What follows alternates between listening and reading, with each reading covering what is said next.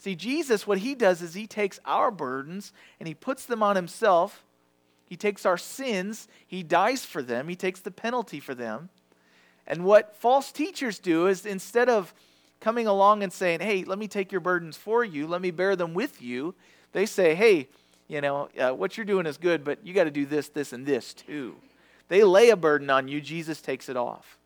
So I love how Paul in the chapter in chapter 6, he kind of highlights that once again that Jesus came to, to take our wear burdens. He gave us a burden. He said, Take my yoke upon you. My burden is light, my, my yoke is easy. But he took off the heavy burden of sin. Now we have a new burden, and that is a burden for lost souls that are in the same spot that we once were in. And so, Paul, he here in Galatians chapter 6 has said in chapter 6, verse 1 if a man is overtaken in any trespass, this is a sin against God. If he's caught up in a life of sin, if he's got a, even a, a habit of sin, even though he's a believer, he says, You who are spiritual, restore such a one in a spirit of gentleness, considering yourself, lest you also be tempted. He says, Bear this burden with them. Yes, they're caught up in sin. It would be like if you were a shepherd, or maybe you were a farmer, and you had an animal that you've given this huge plot of land that's got fence around it, it's got green pasture, it's got plenty of water, and that animal thought, you know, on the other side of that fence, there's way better pasture. And so that animal trudges over there to the fence, climbs through, and gets caught. Now, if you know anything about farming, if an animal gets caught, can't eat anything, can't drink anything, it's stuck there to what? To die. It's going to die there. And so a good shepherd or a good farmer will go out there and find these animals. He'll be aggravated, but he, because he loves those animals, because he's invested time and money and effort into these animals, he'll go out and find them and he'll get them out of the fence. But here's the deal Christians kill their wounded. Many times, people in the body of Christ will be caught up in sin. They'll go out, they'll see someone in sin, and rather than go, hey, let me help you out of that, that's going to kill you, they'll go, I'd never get caught up in that. Right? We, we judge people based on our own opinion when really we've done the same thing, and the only reason we're out of it is because Jesus has delivered us. He's brought us up out of the miry clay and He set our feet upon a rock, the firm foundation of Christ. And so we make decisions every day, right? All of us do. And it's, sometimes we make really good ones, and sometimes we make really bad ones. And what we don't need is someone coming along and going, You made a bad decision. Although sometimes we're so dumb we don't think we did. And we need somebody to go, Hey, that was a bad decision. And then you go, Yeah, I know, because I'm suffering the consequences. But then we also need somebody to come along that loves us enough to go, hey, let's get out of this, let's go in a different direction. Someone to come alongside and help us out of that fix. The problem is, is many times we kill our own wounded rather than helping them. And so Paul says, You who are spiritual, restore such a one in a spirit of gentleness, considering yourself, lest you also be tempted to do the same thing. Consider yourself. Be honest about where you came from. He says, Bear one another's burdens, verse 2, and as in doing so, you will fulfill the law of Christ. The whole book of Galatians is about how these teachers came in and told them, like, yeah, you can be saved by Jesus, but you also need to fulfill the law. You need to follow the Ten Commandments. Well, even the most holy of men in Israel found out that when they tried to fulfill all of the commandments, they weren't able to do it. Paul the Apostle said, I did them all. But then I realized that I was coveting, that I wanted what someone else had for my own. And so that's, that's sin as well as murder and adultery and all the things that we call the biggies. And so what Paul said was, I couldn't fulfill a law on my own. I found out I needed a Savior. And just then I realized, and Jesus opened my eyes. He met me on the road. I was prideful, and He knocked me down off my high horse, and He brought me to a place of humility Humility, many times, is the root word for humiliation. None of us want to be humiliated, but it's those who are lowly in heart that God receives into his kingdom, those who have been humbled. And so, Paul, being someone who's been humbled, has a heart for those who are prideful and need humbled. He prays for them. He bears with them, he encourages them, and he calls them out if he needs to. He says, If anyone thinks himself to be something, verse 3, when he is nothing, he deceives himself. Now, don't raise your hand, but is anybody in here ever experienced that personally? You thought I was going to say, Does anybody in here know somebody else that's like that? But I mean, I've had moments in my life. My wife's here, so I can't, you know, even sketch that a little bit. She's, she knows I've had long moments where I've thought myself to be something when I was not. And all I was doing, I wasn't deceiving her, I wasn't deceiving anybody else, I was only deceiving myself. God has a pure picture of who I really am without Him. He says, Let each one examine his own work, verse 4, and then he will have rejoicing in himself alone and not in another, for each one shall bear his own load. So let's fast forward just a few verses. He says in verse 9, He says, Let us not grow weary while doing good, for in due season we shall reap if we do not lose heart. He says, He, he gives the example of sowing and reaping. It's like farming, right? Again, with these farming references. Remember, Paul's writing to an agrarian society. They, they relied heavily upon what they planted, what they grew, what they were able to feed for their animals. And so he says in verse 8 He who sows to his flesh will of the flesh reap corruption, but he who sows to the Spirit will of his Spirit reap everlasting life. So he says, if you want to live for the Lord, you got to live by the Spirit. And he talked about that in Galatians 5. He talked about how we can tell if we're living in the Spirit or in the flesh. He says, but here's the deal God is not mocked. If you sow to the flesh in your life, if you live to please your fleshly nature, then guess what? You're going to reap the benefits of that. And the flesh only leads to death. Sinful behavior only leads to death. And then he says, But if you sow to the Spirit, if you feed the Spirit, if you live by the Spirit, if you're guided by the Spirit of God, guess what? You'll reap everlasting life. That's what you will reap. And so he says, so in, in this context, don't grow weary in sowing and doing good. If you will live for the good, you will reap for the Spirit. He says, therefore, as we have opportunity, let us do good to all, especially to those who are of the household of faith. So I wrote this down about verse 9 and 10. We shouldn't be so concerned with our own pleasure that we overlook the needs of others. Don't be so concerned with your own pleasure, comfort, whatever, and then in doing so, overlook the needs of others. Many times that what, that's what happens. In the eyes of the, the person who's a legalist, the people that we're talking about in Galatia, they were so consumed with being holy and righteous in the eyes of men and having this place of prominence that guess what? They didn't care about the needs of others. If you want to, after this, go look at the story of the Good Samaritan. The Samaritan was a man who was in need. He was uh, the, the man who was basically beaten up on the road was left sitting there by a priest, by a Levite, and the one person that helped him was a Samaritan. And these were supposed to be some of the most ungodly people, but guess what? He had a heart for his fellow man. He wanted to help out. And so he says, Don't grow weary in doing well for others. Notice their needs, serve them. Remember, he just said in the beginning of this chapter, if you'll do that, you'll fulfill the law of Christ, the law of liberty. I've been set free from the law. Now I can serve others. So, on to our text today. In verse 11, Paul writes, he says, See with what large letters I have written to you with my own hand. Paul didn't have a tendency to write his own letters past a certain point. I don't know exactly why.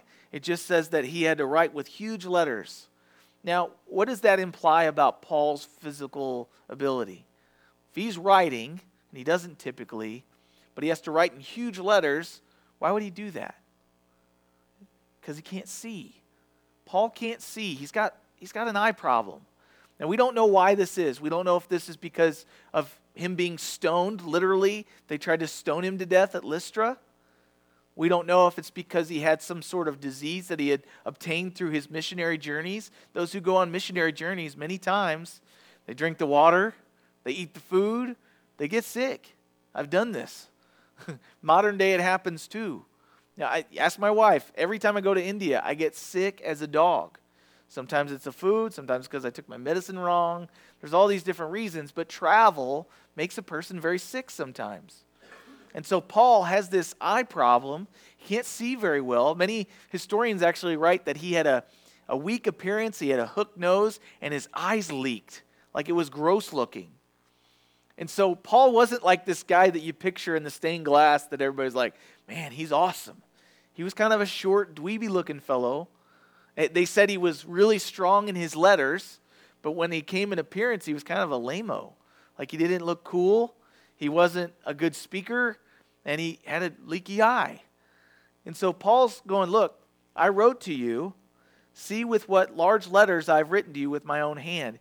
Paul says, I'm so concerned about you because you've been dazzled by these false teachers that are trying to teach you that you have to earn your salvation. He says, I'm so concerned that I'm going to write the letter to you, even though my eyes are so bad I can barely see. See the big, large letters I'm writing to you with? When someone gets personally involved and approaches you and tries to serve you and take care of you, realize it's just because they care. There are people that do it for the wrong motives, don't get me wrong. But when people get personally involved, where they're really willing to invest financially, in time, and in effort, they're doing it because they care, because there's no reward. Especially because most of the time you go to help somebody and they don't think they need help, what do they do? They bite you. They, they don't want your help, they'll lash back. And so Paul is writing this letter knowing that they're going to backlash, they're going to bite him. It's possible that in serving them, they're going to hate him more. And so Paul, he says, I, I personally am involved in this letter, so realize that I'm very deeply concerned for you in your spiritual case. Verse 12, he says, As many as desire to make a good showing in the flesh, these would compel you to be circumcised, only that you may not suffer persecution, that they may not suffer persecution for the cross of Christ. For not even those who are circumcised meaning those Jews that keep the law, not even they keep the whole law, but they desire to have you circumcised that they may boast in your flesh. So we've got three groups of people. Well, three a group and two individuals we're going to talk about. And they have freedom in Christ to do whatever God gives them to do. And there's these believers, these legalists, and they're the first group we're going to look at, verse 12 and 13 he says about them, he says, they desire to make a good showing. What does that mean? To make a good showing. I call that showing off. You know, it's like when I was about 10 years old, we went to Aurora, Illinois, where my folks are from. We'd always go see their family and their friends. And I say their family, it was my family too. But we go up there, we'd see all these people that I haven't seen in years. Uh, there's girls there. We're, you know, not the family, but there's, you know, the non-family, their friends. They had daughters, right? I was about 10 years old, starting to notice girls. We were riding bikes, and I was like, I can ride a wheelie. I can do this on gravel. Surely I can do this on blacktop because we had gravel growing up. So we're up in Illinois. I'm with all these people I don't know. I want to make a good showing, right? So I get on that bike. I start riding a wheelie. I've always been able to do cool stuff until people are looking. It's the weirdest thing. Because when people are looking and I ride a wheelie, I get nervous. I'm like, I'm doing it. And then the next thing you know, you know what happens? That bike goes down. I go over the handlebars and I bust my face. Is that a good showing? No, that's the worst thing. That's embarrassing, right? Nobody wants to fall in front of everybody. You want to do that when nobody's looking. Well, I, I always did. I always got it mixed up. I'd fall when no, when everyone was looking, and I would never fall when it, no one was looking. So my point is, they wanted to make a good showing. I wanted to make a good showing. But these, these false teachers, these legalist people, they, they wanted to make a good showing. They wanted to brag. They wanted to show off in front of this group of people that they cared what their opinions were. Anybody got a group of people that they really care what they think? I do. Unfortunately, and as I find that out, I realize that their opinion doesn't matter anyway. Not just because it doesn't matter, because it's God's opinion of me that matters. And so here we are, these false teachers, they want to make a good showing in the flesh. So do they do it or do they make other people do it? Here's what it says These would compel you. They want to make a good showing, so they compel you to be circumcised. They compel you to fulfill the law. And what it says down there a little further is in verse 13 not even those who are compelling you to be circumcised, not even they keep the law. So turn with me to Matthew chapter 23. Because in Matthew chapter 23, Jesus dealt with these guys pretty heavy. He, he actually used a phrase that's pretty a, a lot heavier than we realize. He says, Woe unto you.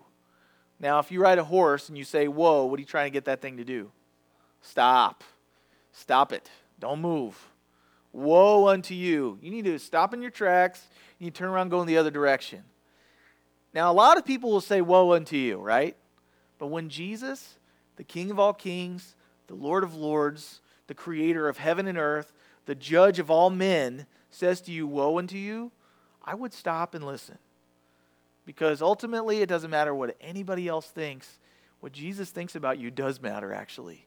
He's the one that it does matter.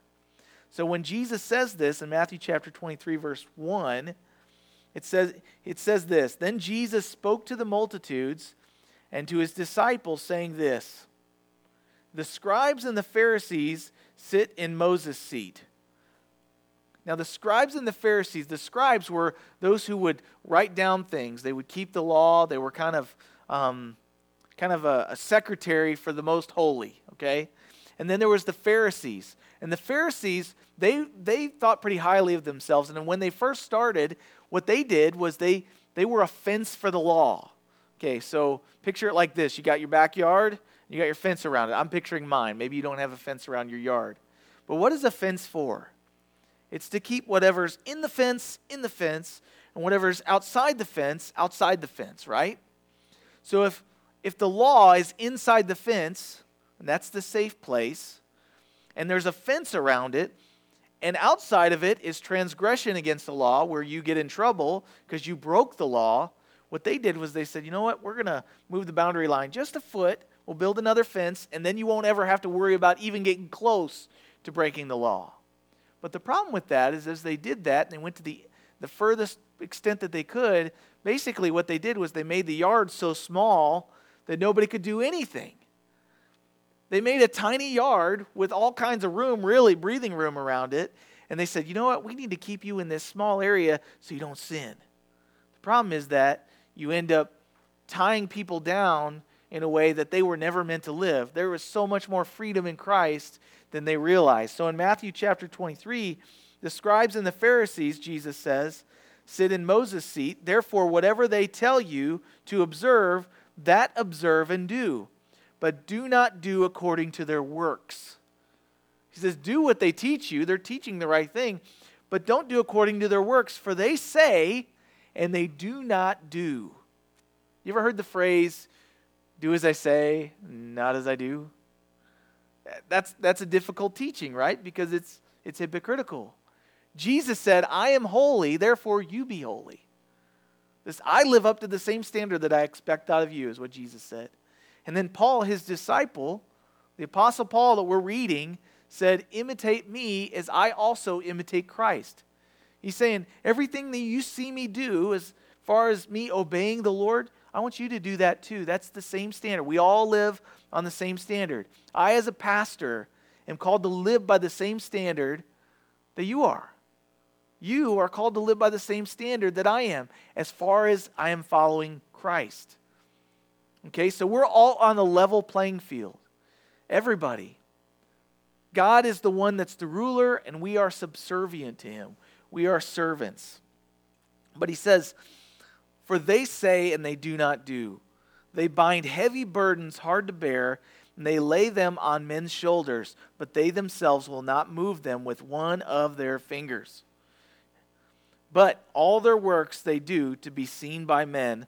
They make their phylacteries broad and enlarge the borders of their garments. That was a sign what you wore. Your outward attire was a sign of how holy you were in the eyes of God. You know, we think about that as far as business people. You see somebody come in a really nice suit, you think, man, he must be up there. It doesn't mean that, does it? it you, can, you can dress a pig in a suit. Does that mean that that pig's anything? No. He's, you know what he's going to do with that suit? Going to wear it, he's going to wallow back into the mud, and he's going to roll around. He's still a pig, you know? or I guess the phrase is lipstick on a pig. It's pointless, right? and it's kind of creepy if you think about it. But you know, the Muppets got it all in there. So, but um, but he says their works they do to be seen by men. They make their phylacteries broad. They enlarge in the borders of their garments. They love the best places at feasts, the best seats in the synagogues. They love greetings in the marketplaces and to be called by men rabbi. That means to be a teacher. But you do not be called rabbi, for one is your teacher. And we'll get back into that. Hold that page. So, back in Galatians, here we are with these men who are trying to make a good showing, trying to find a way to brag. They compel you to be circumcised, only that they may not suffer persecution for the cross of Christ. They do it, they compromise, and then they ask you to compromise so that they won't be persecuted. No self respecting Gentile would identify themselves with the cross.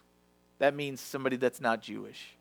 They would never identify themselves with the cross. Because the cross, like that we wear as a necklace, right? There's nothing wrong with that. But the cross would be essentially like our modern day wearing a uh, death penalty, like electric chair or a needle. I don't even know if they do the electric chair anymore. But can you imagine if somebody's wearing around their neck an electric chair? It'd be creepy. You'd be like, they must be goth or something, or whatever they call that now. They called it goth when I was going to school. You know, the black nail polish and all that stuff. But my point is, is like you'd think, man, they're they're kind of dark. You know, wearing a, you know, but in that day, the cross wasn't even mentioned in speech because it was so despised. It was a torture device.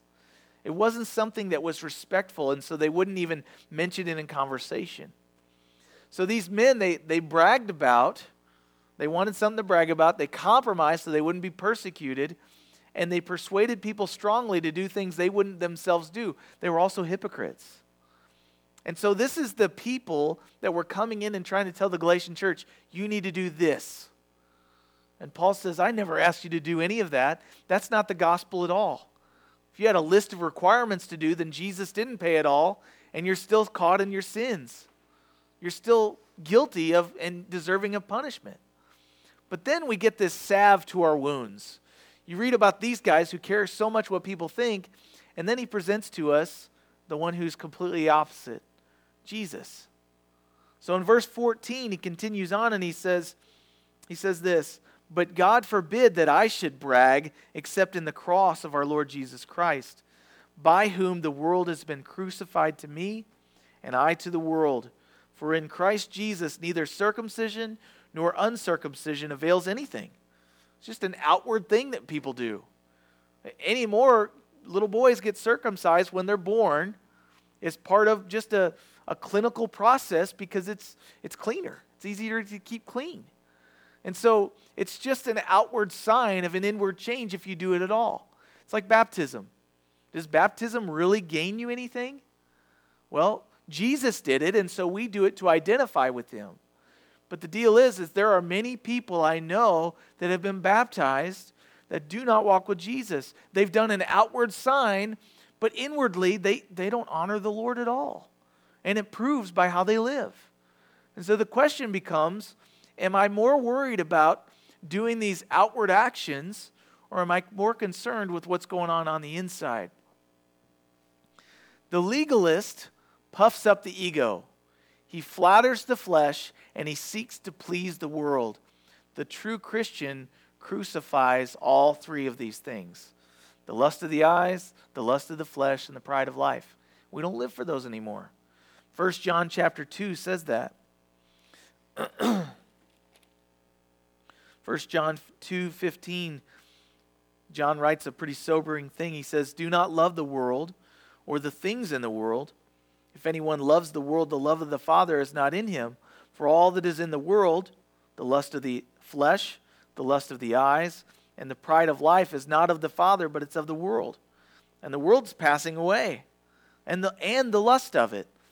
But he who does the will of God abides forever." What he's saying is if you love the world more than you love the Lord, you're going to have to struggle because you're going to want to do what pleases the world instead of obeying the Lord. And let me tell you, I tried this for years. Years. wasted years. And God was so relentless in pursuing me and saying, Look, you need to get over that. What you're holding on to is going to kill you. It's like holding on to a rope with a weight on it and somebody tossing you in the ocean. But the weight's made out of gold, so you don't want to let go. But guess what? When you get to the bottom of the ocean, you'll have the gold and you'll die. No oxygen. So, what the Lord says is, He says, let go of the gold bar, come back to the surface, and I will give you rest. You'll have your life, but you'll have lost the world in your eyes. Which is more important to you? And so, it also says in James chapter 4, the book right before 1 Peter, James 4 4, James, a different writer, writes this. He says, Adulterers and adulteresses, do you not know that friendship with the world is enmity, which is a word that means war? Friendship with the world is war with God. Whoever therefore wants to be a friend of the world makes himself an enemy of God. So which one are you a friend with? You know? And uh, you know, the, the problem is, is that God wants us to be set apart. He's made us into new people. 2 Corinthians chapter 5, verse 17 says this If anyone is in Christ, he's a new creation. Old things have passed away, and all things have become new. That's great news. We talked about it one night, and Stephen personally called it a do over. You know, nobody starts this world perfect, but God gives us a do over. Why? Because He loves us, because He wants the best for us. He, he knows what it's like. He came down here and lived among us. He knows the temptations, He knows we can't overcome it alone. So, Jesus is different. He doesn't lay a burden on us, He takes it off. And so, God is not at all impressed by outward rituals, signs of devotion. He's watching to see who truly wants to follow him with their whole heart, and it begins in the heart. Who are really God's people? You know, that's the question. Who is really God's people?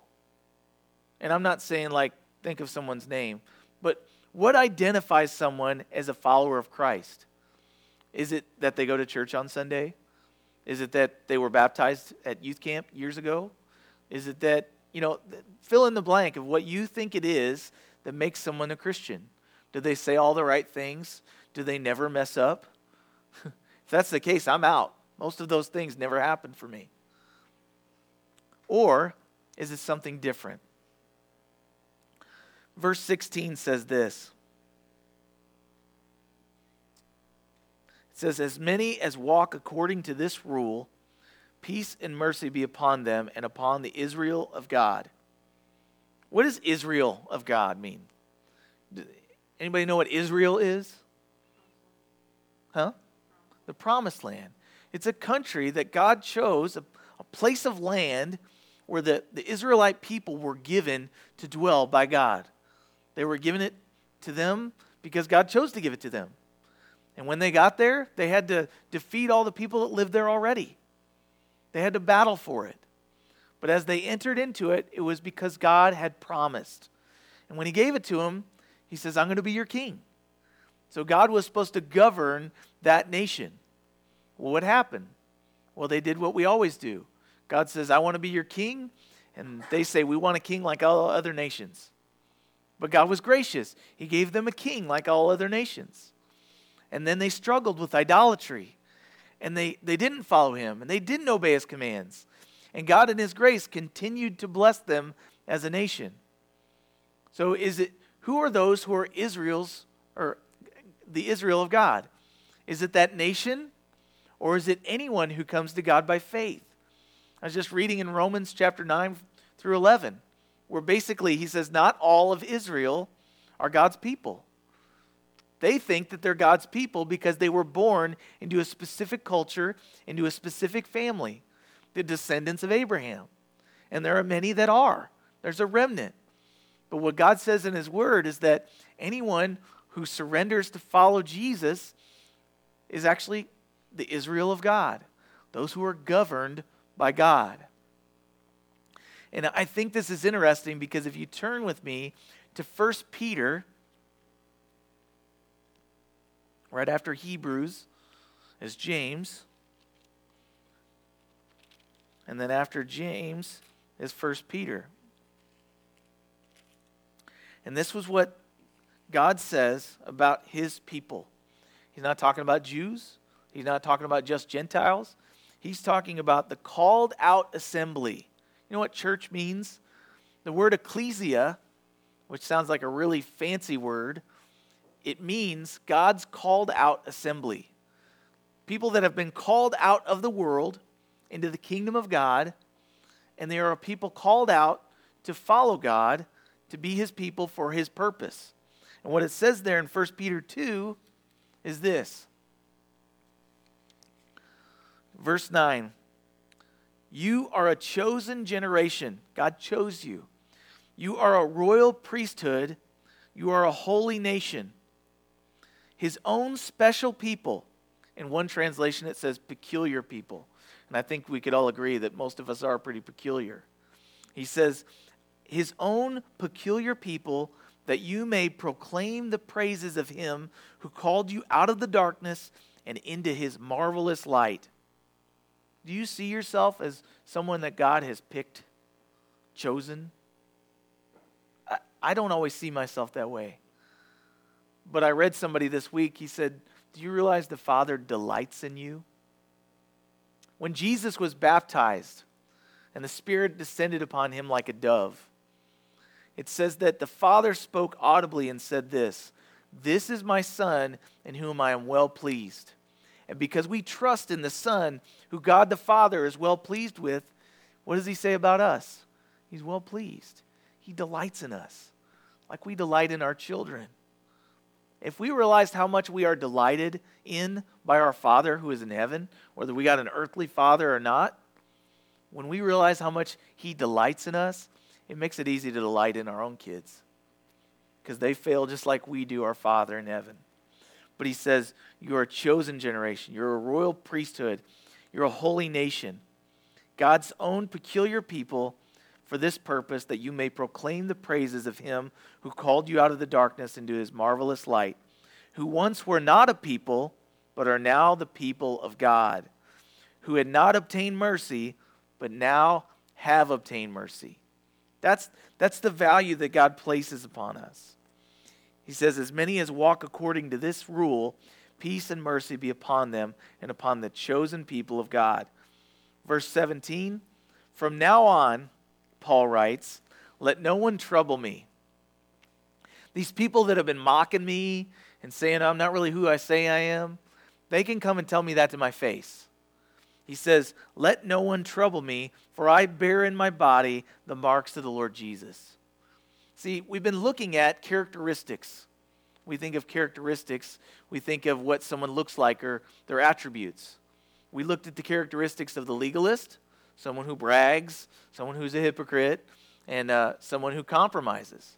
We looked at the characteristics of Jesus, who, in contrast to the legalist, takes our burdens. With his freedom, you know what he did? He died for our sins. He let himself be killed so that you and I could live. He took away our sin and our guilt and our shame. He took it upon himself. He let himself be captured in order to set us free. And then the marks that Paul explains that he has are not on our behalf, but he actually bears the marks of a disciple of Jesus. He bears the marks of persecution and torture and hatred, but he says it was all worth it. He says this From now on, let no one trouble me, for I bear in my body the marks of the Lord Jesus. To him, these marks, these scars, they're trophies. They're proof. Hey, you don't think I follow Jesus? It cost me. It cost me in my flesh, physically. I've been harmed. But I've been harmed for the gospel. For my Lord who was killed for me, I can take a couple of pot shots. But then he says, Brethren, the grace of our Lord Jesus Christ be with your spirit. Amen. So he closes by saying, Not the law, not your works. He says, The grace of God be with you. Recognize what you've been given by the grace of God. Jesus plus nothing equals everything. But if you try to add something to the grace of God, you end up having nothing. It's one or the other. And so he says that. He says, The grace of our Lord Jesus Christ be with your spirit. Amen. And the word amen means so be it. So be it. May the grace of the Lord Jesus Christ be what fills you and encourages you and pushes you forward to keep going when it's hard. And I say that because as he tells them to keep going, he says, basically, verse 9 and 10 again, let us not grow weary while doing good. Keep going, is what he's saying. For in due season we will reap if we do not lose heart. There's a big if statement there. You will reap eternal rewards if we do not lose heart. So he says, keep going. Therefore, as you have opportunity, do good to all, especially to those who are of the household of faith. So let's pray. Father, we've been given so much. Your riches, God's riches at the expense of your own Son, so that we could be freed up to live for you. And so, Father, we, um, we confess to you that we have not fully entered into that. I know I haven't. I suspect many in here have not. And we thank you for the free gift of salvation. We thank you that it's not of works, lest we could brag about it. Uh, we thank you that it's all Jesus. And so, because it's all Jesus, we don't have to worry about having bad days and good days because you died for those too. Help us to keep a short account with you. Help us to be real with you. Help us not to compromise so that we can avoid being persecuted in some way. Lord, help us to be bold. Give us boldness to share the truth. It's not just true for us. We're here because we know that the truth sets us free. And if it's true here, then it's true everywhere else too. That those who are still in darkness will be set free by the light of the gospel. And so, Lord, loosen our tongues, open our mouths. We are so quick to brag and to boast and to tell everybody about the stuff that we've done. Give us a heart to truly tell people what you've done. They need you, Lord, and, and we need you. And so, Father, help us not to keep that good news to ourselves. Thank you for the boldness of Paul. Thank you for his love for the Galatian people that caused him to be willing to make them mad in order to free them from bondage. Father, free us from any legalism we might have, but also help us not to use that legalism as an opportunity to continue in sin and give excuse for it. Lord, set us free from the things we still are ensnared by. You are able, even though we're not. So, Father, we rest fully in your grace. And we thank you for this opportunity this morning. I pray that you would bless each and every person that's here this morning. Give them joy, encourage them. For anybody that does not know you, Lord, open up their eyes, give them ears to hear, and Father, save their souls. In Jesus' name, amen.